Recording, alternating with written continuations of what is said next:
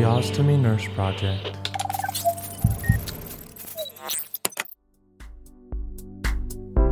Hello there, listeners, and welcome to another episode of the Ostomy Nurse Project.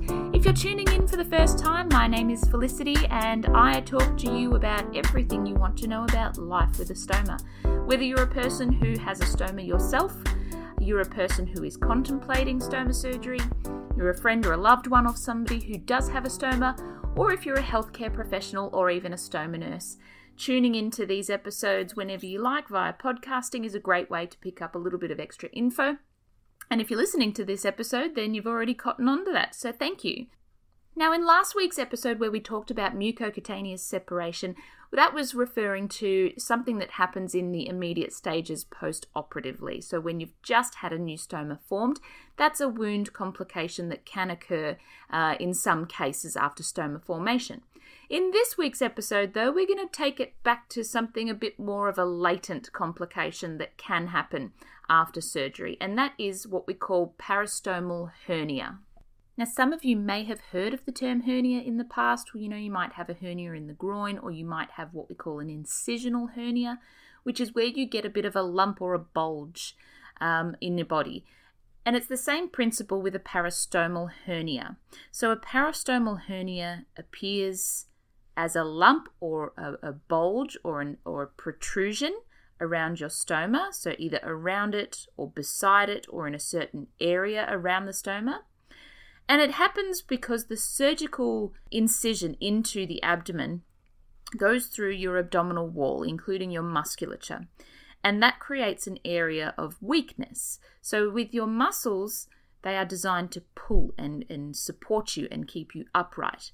If we make a separation in that muscle and bring through a piece of bowel, that can create a weakened area and it's it's not foolproof surgical technique is wonderful but what can happen is over time that area that they've made a hole in between that muscle and down into your intestinal cavity can become weakened and that hole can stretch with lots of different reasons for that stretching and I'm going to talk about that a bit later in the episode. But the idea is that hole can get bigger and if the hole gets bigger or weaker it can allow extra bits of bowel or parts of the inside of your abdomen to slip through, and it creates a lump or a bulge behind the stoma.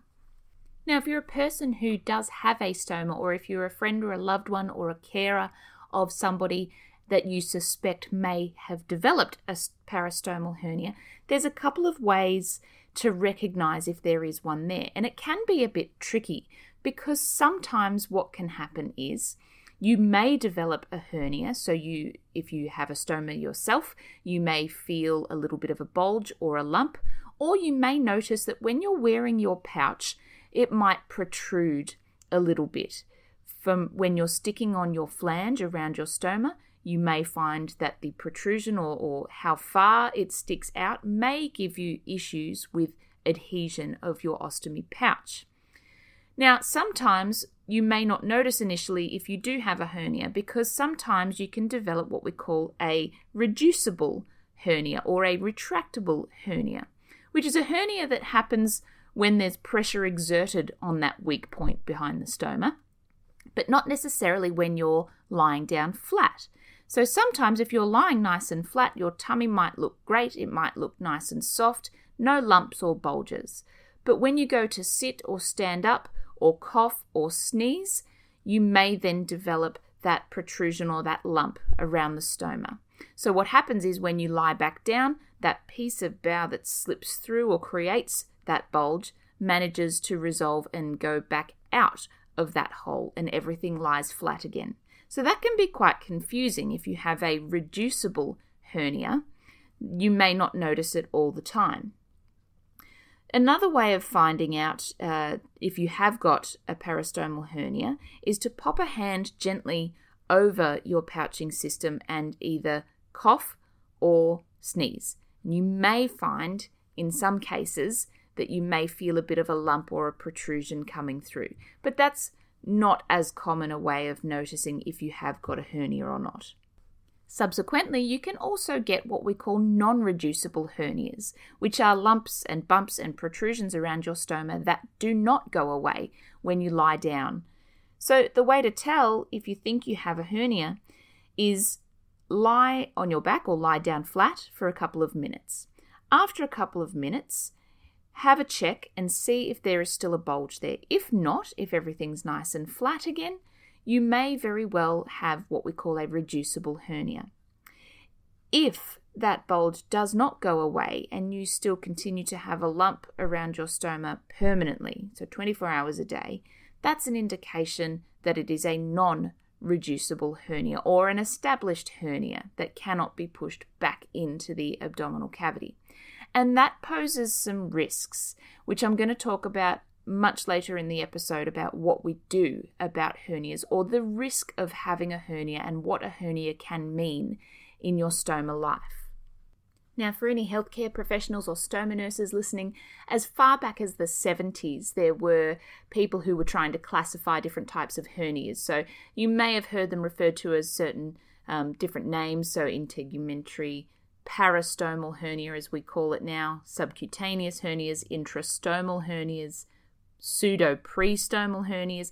The definition of them or the classification of them doesn't matter because ultimately the function and, and the remedy and the prevention of them is still very much the same in terms of stomal therapy nurse practice. So, for the purpose of this episode and for, for modern terms, I just refer to parastomal hernias as is, or a hernia.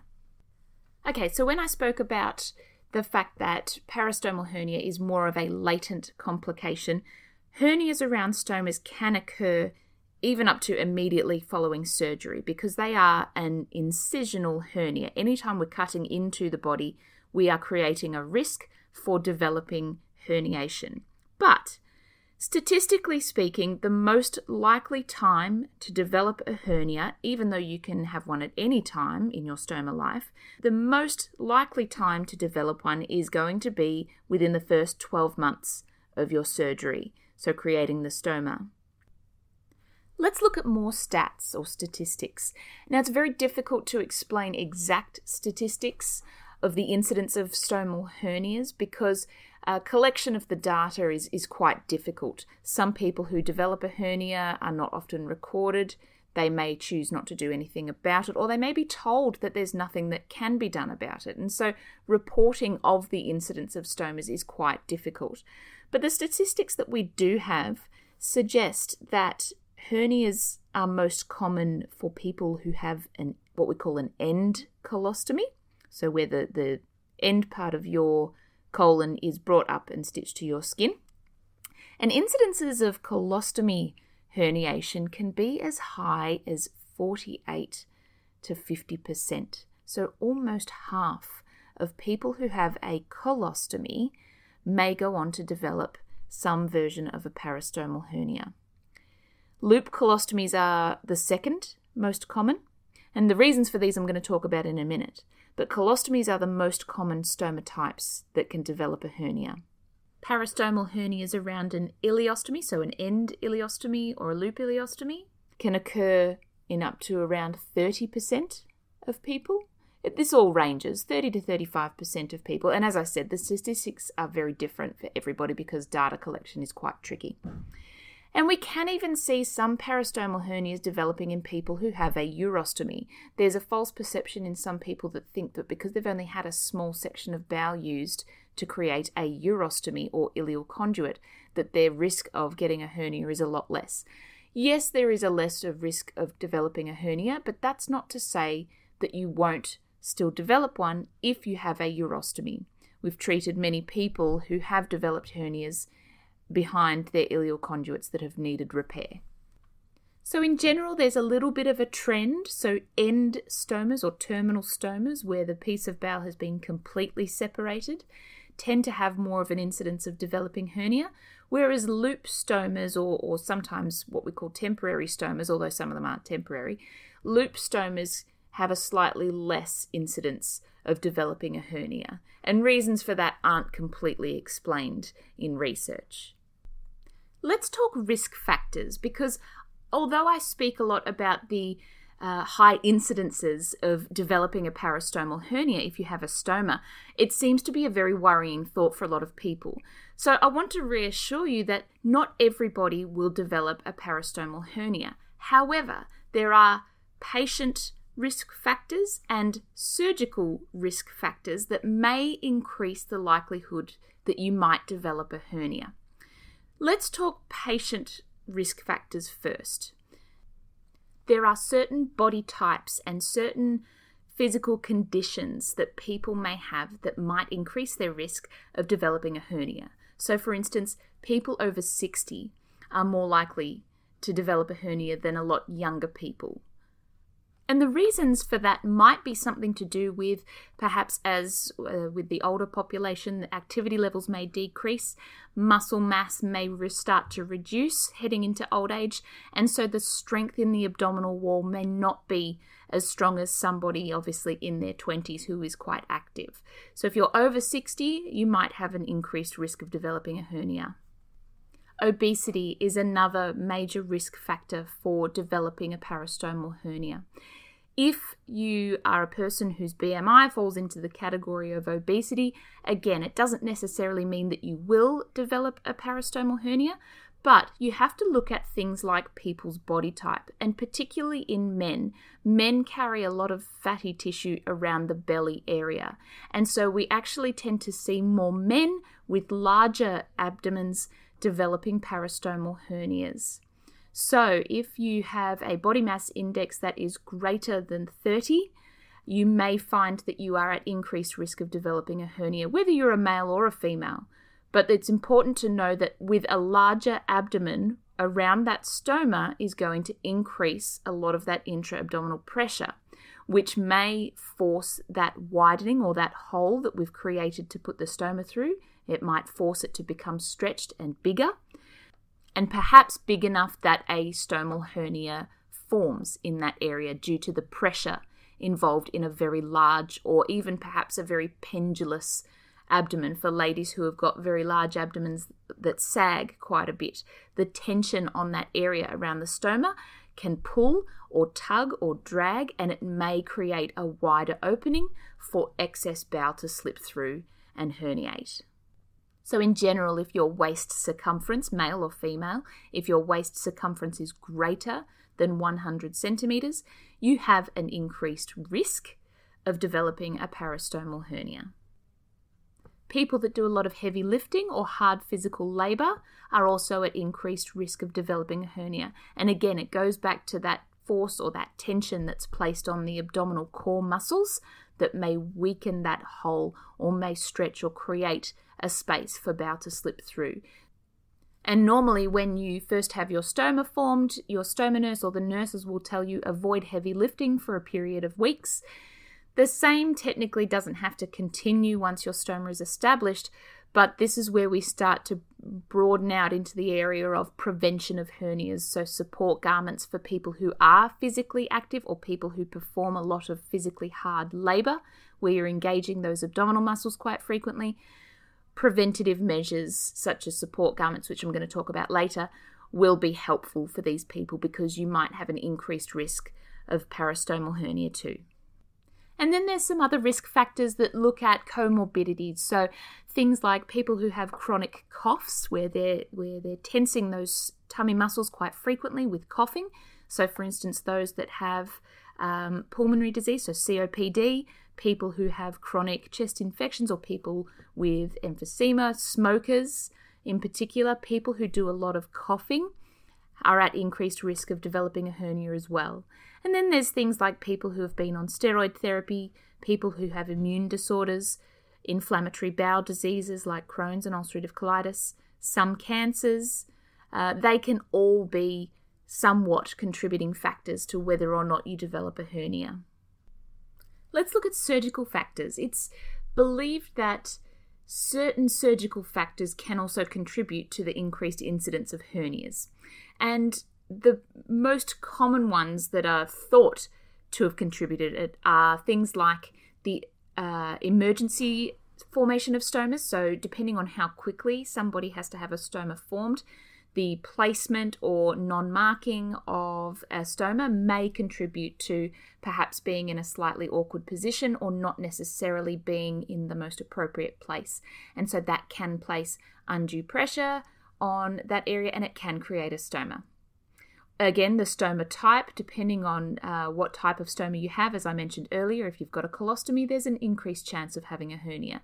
Whereas some surgeons, depending on the reason for surgery, may choose to do a different stoma type. Sometimes the technique of the surgeon or the relevant experience or qualification of the surgeon may have an impact as well. And that's not to say that there are better surgeons than others in terms of stomas. It's more the fact that there are certain teachings or certain ways of creating a stoma that may or may not have an effect on whether or not someone goes on to develop a hernia. But one of the most important things that's come up in the research that tends to be an issue and has had a little bit of research done into it is the actual size of the stoma orifice or the aperture or the size or diameter of the hole that they cut in the abdomen to bring the piece of bowel through. And this might make a bit more sense as to why a colostomy has a higher incidence of herniation than, say, an ileostomy or a urostomy. So, the size of the stoma opening that they bring the piece of bowel through, research suggests that if it is wider or above three centimeters, so approximately two thirds of the intestinal width, that there is an increased risk for that area being stretched and creating a hernia. Now, again, the research is not definitive because we can't exactly do two stomas on one person and create them different sizes and expect to measure the same thing. So, there's a lot of mediocre reports or even possibly low quality evidence to suggest that that is a contributing factor, but it certainly seems to make sense that the larger you make a hole, the, the less support there will be around that orifice, and so it leaves it weaker and more prone to developing a hernia. And so they are some of the important surgical factors that may be taken into account as to why people with a stoma go on to develop or don't develop a peristomal hernia. Now, in talking about the multiple potential causes and the risks of developing a hernia, it's equally as important, therefore, as stoma nurses that we assess people adequately uh, for their potential risk of developing a hernia. And so, these things that we consider as stoma nurses are things like proper preoperative preparation. So, that's your preoperative site marking if you are uh, fortunate to see a stoma nurse before your operation the site marking that we do, where we're marking the best possible place to put a stoma, aims to locate it within what we call the rectus abdominis muscle, which is the, the long tummy muscle that supports your core. And you've got two that run down either side of the belly button. They connect your ribs to your pelvis. They are what keep you upright and keep your abdomen nice and taut. So when we are siting stomas, we try and put it within that muscle to give it support. And that's something that we do as part of preoperative counselling and preoperative site marking. That's one thing that we do as stoma nurses to potentially minimize the risk of developing a hernia. We also look at things like preoperative things that a patient could do before their operation quitting smoking, physical exercise, losing weight, getting in touch with a stoma group, um, identifying any comorbidities or other illnesses that somebody might have um, in particular their BMI or their, their weight status, so that we can recognize that they will be at an increased risk of possibly developing a hernia. And we can, as stoma nurses, put certain things in place so that that risk is, is minimized, not eliminated, because we can't ever eliminate the possibility that somebody has a stoma, but we can certainly do things to minimize that risk. Now, what happens if you are a person with a stoma and you do go on to develop a peristomal hernia. Now, it's very important to make you all aware that it is not the end of the world if you do develop a peristomal hernia. Many people live quite satisfactorily with a peristomal hernia and it does not sometimes affect their pouching system.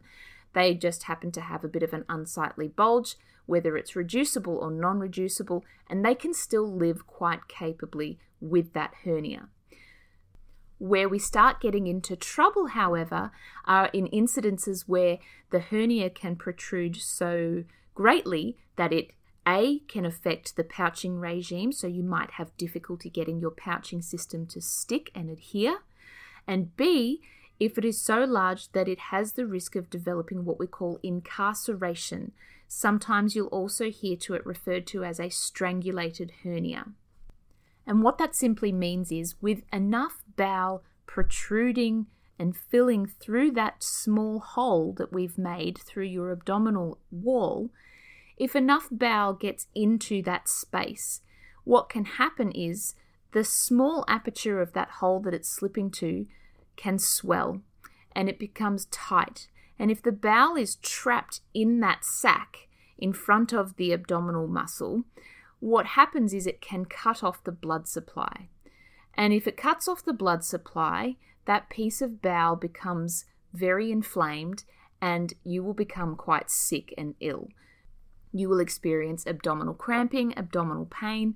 You might have nausea and vomiting, and you might become very acutely unwell in a relatively short space of time. Most people will also find that their stomas stop working or functioning because the bowel is trapped and inflamed. And in these cases, incarcerated or strangulated hernias do often require admission to hospital, and those who do suffer these symptoms will usually go on to have surgical correction because if that bowel is not released and, and regains blood supply, it will die and you will become very ill and it, it becomes a medical emergency. But as a general rule, surgical correction of a peristomal hernia is not the first go to point if you do develop that bulge or that protrusion. And the reason is there is no guarantee that surgical correction of a peristomal hernia will prevent it from reoccurring in the future. So, if we were to surgically correct every peristomal hernia that somebody developed, there's no reason to say that it wouldn't happen again. The hole is still there, and that means that there will still always be a weak point where the stoma is brought through that could create a hernia again. So that's why surgery is not often the very first go to procedure when somebody develops a hernia. If your stoma is still functioning well and you're not having too many issues with your pouching technique, then your surgeon may suggest that we do nothing in the interim. If it's a reducible hernia, there are other techniques uh, and that your stoma nurse can recommend that can help manage that hernia in a safe way. And I'll talk about that in just a second. But let's go back to corrective surgical techniques.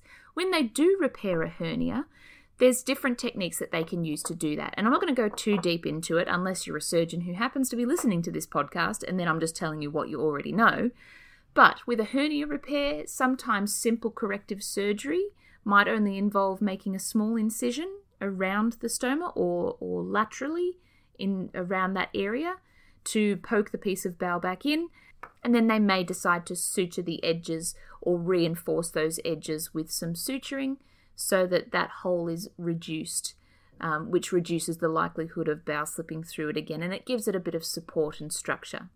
Other techniques can be different too, and they might include using mesh. So they might put a layer of mesh around that stoma aperture to prevent further bowel from slipping through into that space.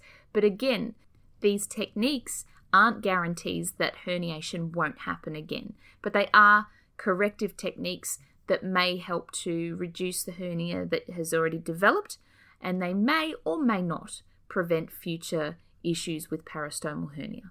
It also depends on a person's wellness or their ability to cope with another surgery. For some people, depending on the reason for them having their stoma, if they are particularly unwell or if they have certain medical conditions that prevent them from undergoing a lot of other surgeries, that may not be an option for them. And so, management techniques um, in terms of pouching systems and support garments may be the only option for these people if surgery is not a consideration.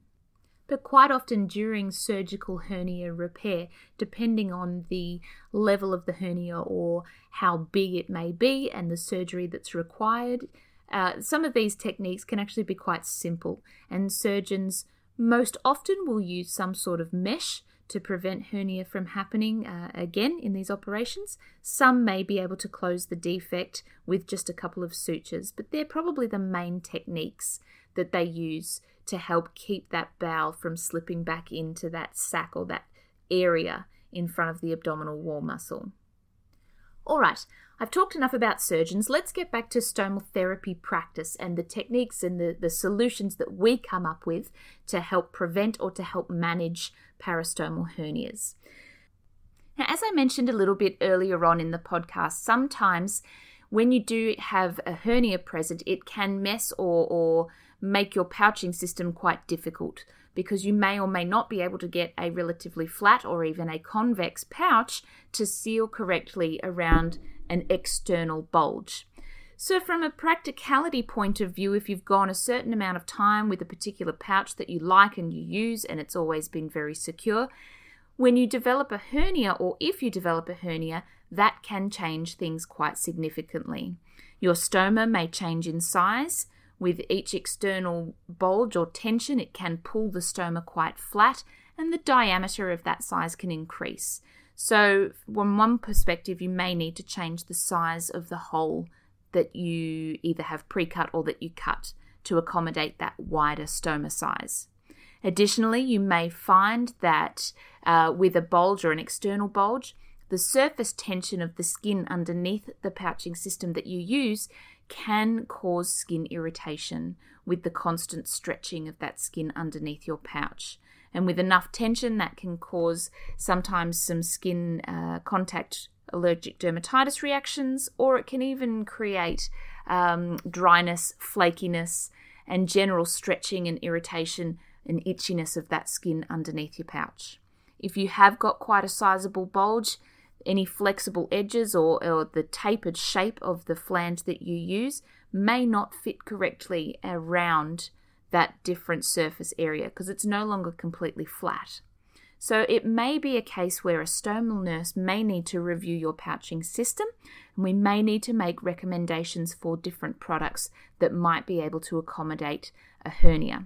So for instance, you may choose to go from a convex bag to a flat bag because a convex bag may be applying too much pressure around a stoma if there is that outward protrusion. It might push up against the convexity too much, and you may find it causes pressure injuries, and you may find it causes the edges of your bag to lift.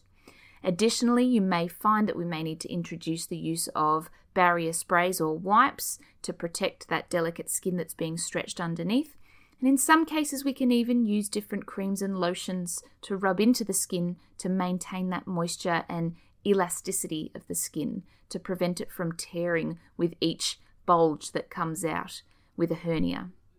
In pouching techniques, also, we may choose to use accessory products like border extenders to help secure the edges of your pouch down to your skin in that outward curving shape. And one of the most recent additions to the stoma product market has been the use of what we call concave bags. Coloplast recently brought out the use of a concave bag, which is the opposite of convex, if you know the differences. So, convex gives your stoma a push out, concave gives it a push in the opposite direction to accommodate that outward bulge of your stoma. Okay, so convex is for pushing inward stomas, Concave is for accommodating outward stomas. That's the easiest way I can describe it. And this is a relatively new technology that's just come onto the market, and you know, some people are already trialing it. But that's just to mention that there are alternative options available to get a securely fitted pouch if you do happen to have a peristomal hernia. But to determine what exactly it is that you would require, you'd need to get in touch with a stomal therapy nurse, and we recommend that every time. If you think you've got a hernia, contact your stoma nurse who can sort out any pouching or skin issues that you may be developing as a result.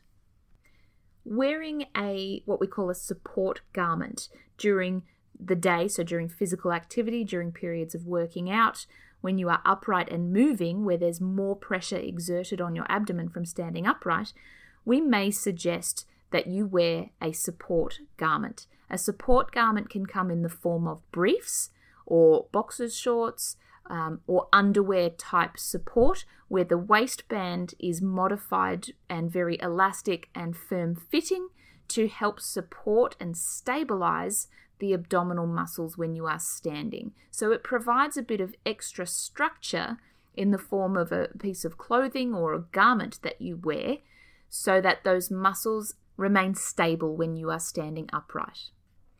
These garments can also come in the form of a Velcro elastic belt, almost like a girdle, uh, for those of you who are familiar with those, where you would wrap it around your waist and you can formally fit it so that you wear it underneath your clothing and it provides that same level of support to your abdomen. Now, they do come in different sizes for different people, so the same way that you would order your underwear, you would order the relevant size to suit your shape. And you can also order these garments in different pressure gradients. So you can order garments that have what we call uh, light support. So that may be for people who don't have a hernia yet, but just want to have a preventative measure to feel more stable in the abdomen. You can get support garments that have moderate support, so for people who may have a very small or a slight hernia that they can choose to wear, right through to stoma support garments that have quite a firm support and they are quite tight and elastic, so that if you do have an established hernia, that they will provide a firm structure so that that hernia doesn't continue to bulge out when you are upright during the day. Now, these support garments are available on the Stoma Appliance scheme, but there is an allowance. They are a restricted level 2 item, which means you can only order your maximum amount allowed in the in the calendar year and there are no extensions on that. So, no stoma nurse approval will allow you to order more support garments in that year if you have already ordered your maximum quantity. And the quantities that you can have on the Australian Stoma Appliance Scheme is either six support pants or underwear garments or three belts. You can have a combination, so for instance, one support belt and perhaps two pairs of underwear, but you cannot exceed the allowance after this. Otherwise, you will have to self purchase these garments and you will be charged out of pocket fees for getting any more. But we tend to find most people who either order just the briefs or the pants or even just a belt, we often advise in the initial stages order two one to wear, one to wash and that way, if any changes in your abdominal size or any conditions that mean that you might uh, add or lose weight in that year, you still have an allowance to go ahead and order more in the future should your circumstances change. Now, FYI, they also come in different colours if anybody's into that, but there's only really three colours, which is black, white, and skin colour. I don't know about any of you guys, but I don't fancy a bright purple stoma support garment most of those three colours, either black, white, or neutral, will do the trick because you can wear them under your clothing um, without being seen too much. Majority of people do find that they might even get one colour of each kind, but that's up to you and that's personal preference. But the principle still stands. As long as you don't exceed your allowance for the year, you can order up to that amount. So, the next question that we often get asked is How do I know what size I am? And this is where we start talking about the measurements for measuring your garment size. And it's a little bit different to what you might normally think. A lot of people just assume that they can order the relevant underwear size the same as their normal clothing underwear size. And that's not necessarily true because we have to take a certain measurement that starts in the waist area, but we measure around your stoma waist size. So, where we would normally, if somebody said to you, you want to measure your waist size, you would bring it up to the small of your abdomen where your belly button is, so the smallest part of your waist. That's not how we measure for stoma support garments. Then there is a technique that you can do, or you could see a stoma nurse who can measure for you to determine what the relevant size garment is that you require. All right, so to measure yourself uh, in preparation for ordering a support garment, you'll need a tape measure of some description, and you might need somebody to help you uh, in this instance, depending on your mobility and depending how well you can see a tape measure. Somebody may need to assist you.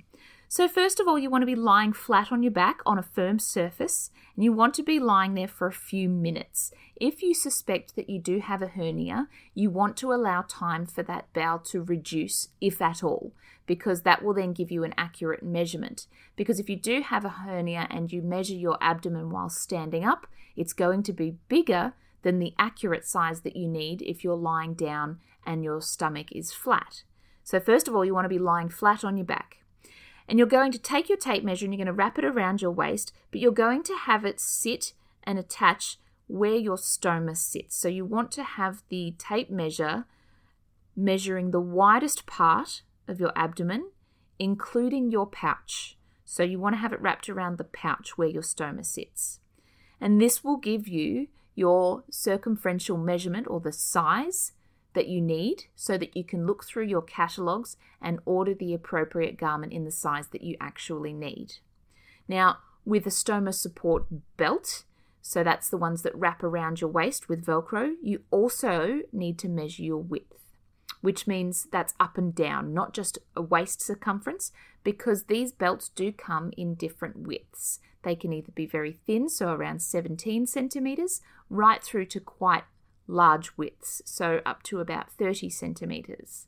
And that's to accommodate for differences in abdominal size. So, somebody who might have a very large abdomen um, may benefit from a wider support garment as opposed to someone who's quite petite and only needs a smaller width. So, if you've measured your waist size and you need a support belt, not a support brief or support underwear, make sure that you measure five centimeters below the hernia and up and over the hernia to your waist. That's your actual waist. So you want that will give you the approximate width that you need. So once around your waist, so waist circumference or stoma waist circumference, and then above and below, five centimeters above and five centimeters below. That will give you an appropriate measurement to select your stoma support garment. And this is when you can look through the product range of support garments that will fit your size and your measurement. Whether or not you choose underwear or a support belt doesn't matter. But a thing to note is if you do measure your circumference and you find that you are at the top part of that measurement, so say for instance uh, 10 to 20 centimeters, and this is way out of proportion, but if you are at 20 centimeters, please order the next size up because otherwise you may find that the next size down might be a bit too tight and you may become uncomfortable in that size. So, if in doubt, if you are right at the end of that last few centimeters of that size, or the top end, order the next size up. Because you cannot return these garments. Once the Medicare has paid for them and they have been delivered to you, they are in your possession, and stoma associations and stoma uh, groups will not take them back because they've been in your hands and it is a infection control risk and it is a Medicare issue because they've already distributed it and subsidized the cost of it. So make sure you're measuring correctly when you order the correct size. One of the other questions that we do often get asked as stoma nurses is I've seen stoma support garments with a hole cut out, or can I cut a hole out to accommodate the bag? Now, a lot of times people don't like stoma support garments and their compliance and their adherence to using them regularly is hindered, or, or, people don't like using them because they feel that it blocks off the function of their stoma. It's too tight, and they may end up with skin problems or even leakage.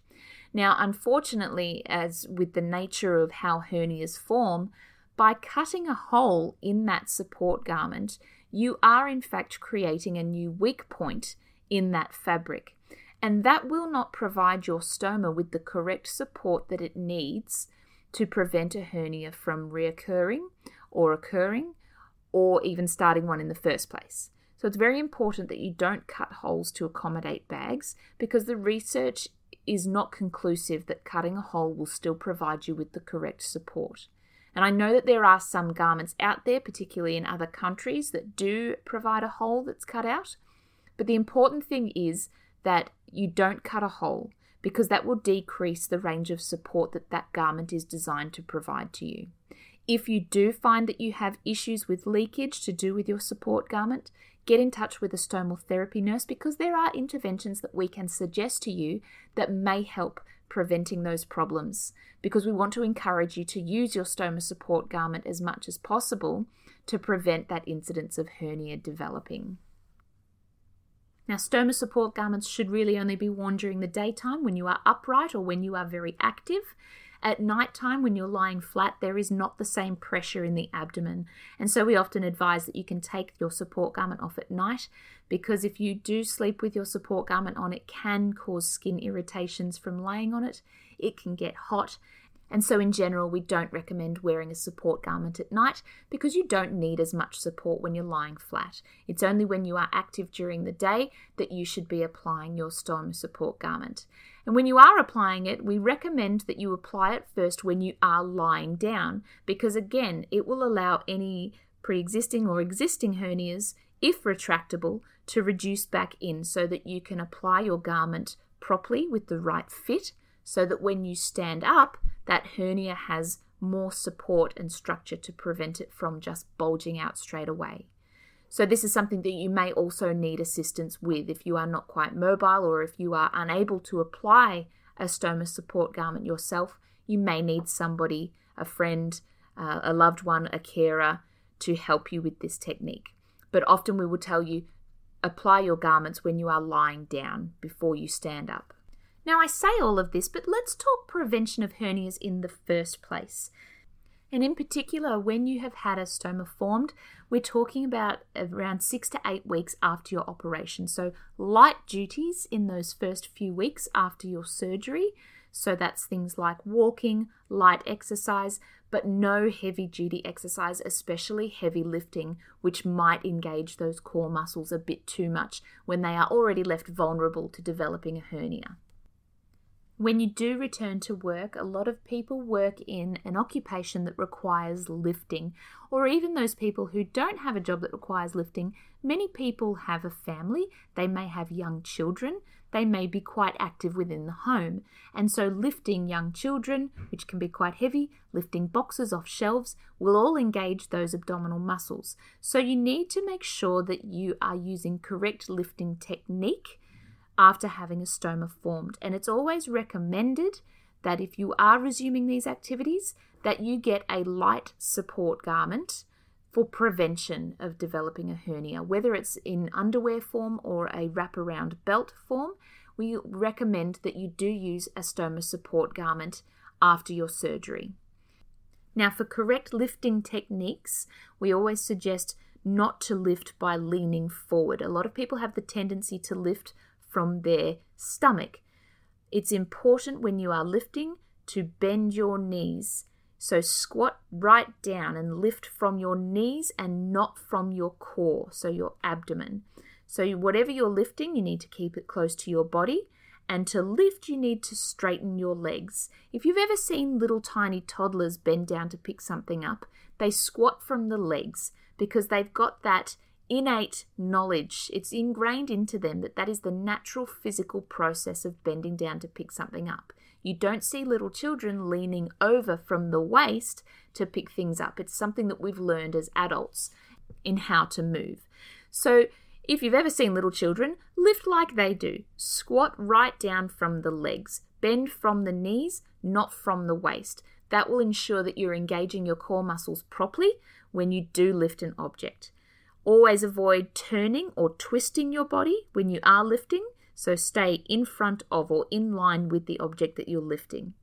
And if you are new to a stoma and you are contemplating getting back to activities, avoid all heavy lifting for anywhere up to three months after your surgery. So, six to 12 weeks, avoid heavy lifting. Light exercise is fine, and we recommend light exercise, but avoid heavy lifting for the reasons that I've just mentioned. For things like sports, getting back to sporting activities, if you are quite active in the sports realm or leisurely activities, you can wear a stoma support garment underneath your clothing for these, and that's for prevention of a hernia. You can wear support garments underneath bathing suits. You can wear support garments underneath sporting clothes.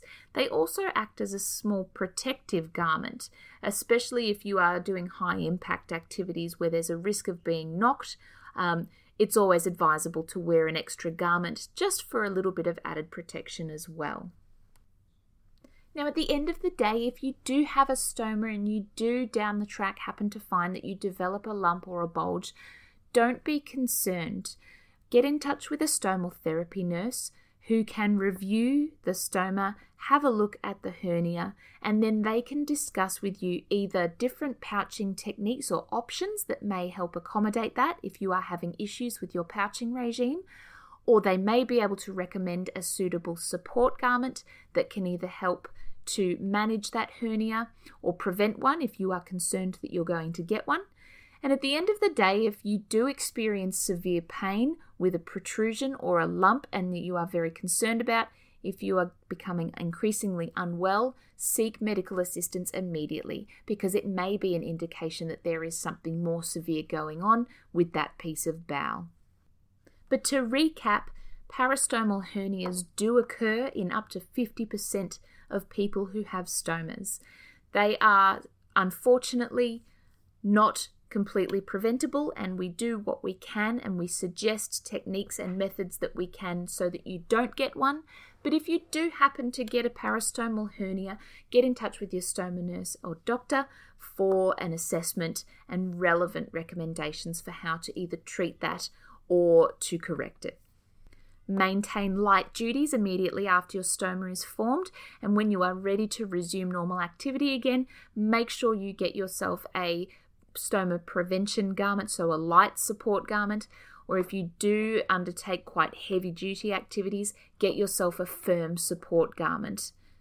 They are available to you under the Stoma Appliance Scheme, so the group or the membership that you pay to a Stoma Association, Medicare will subsidise the cost of a certain amount of garments per calendar year. If you want to look at the range of stoma support garments out there, you can jump online and have a look at several different websites. Two of the most common ones are either the Salts website, their simplicity range of briefs um, can be looked at for ordering garments.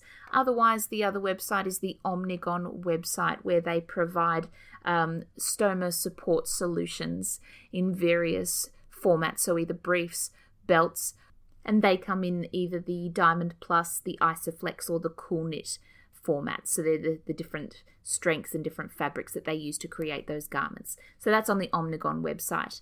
I believe another one that's also out there is the Statina range, uh, which do Corsinel. So they do briefs as well with different support levels, and they can also be found on their website too. If you are concerned about your ordering codes or product um, quantities or anything like that, you can get in touch with either your stoma association, you can jump online, or you can contact your stomal therapy nurse.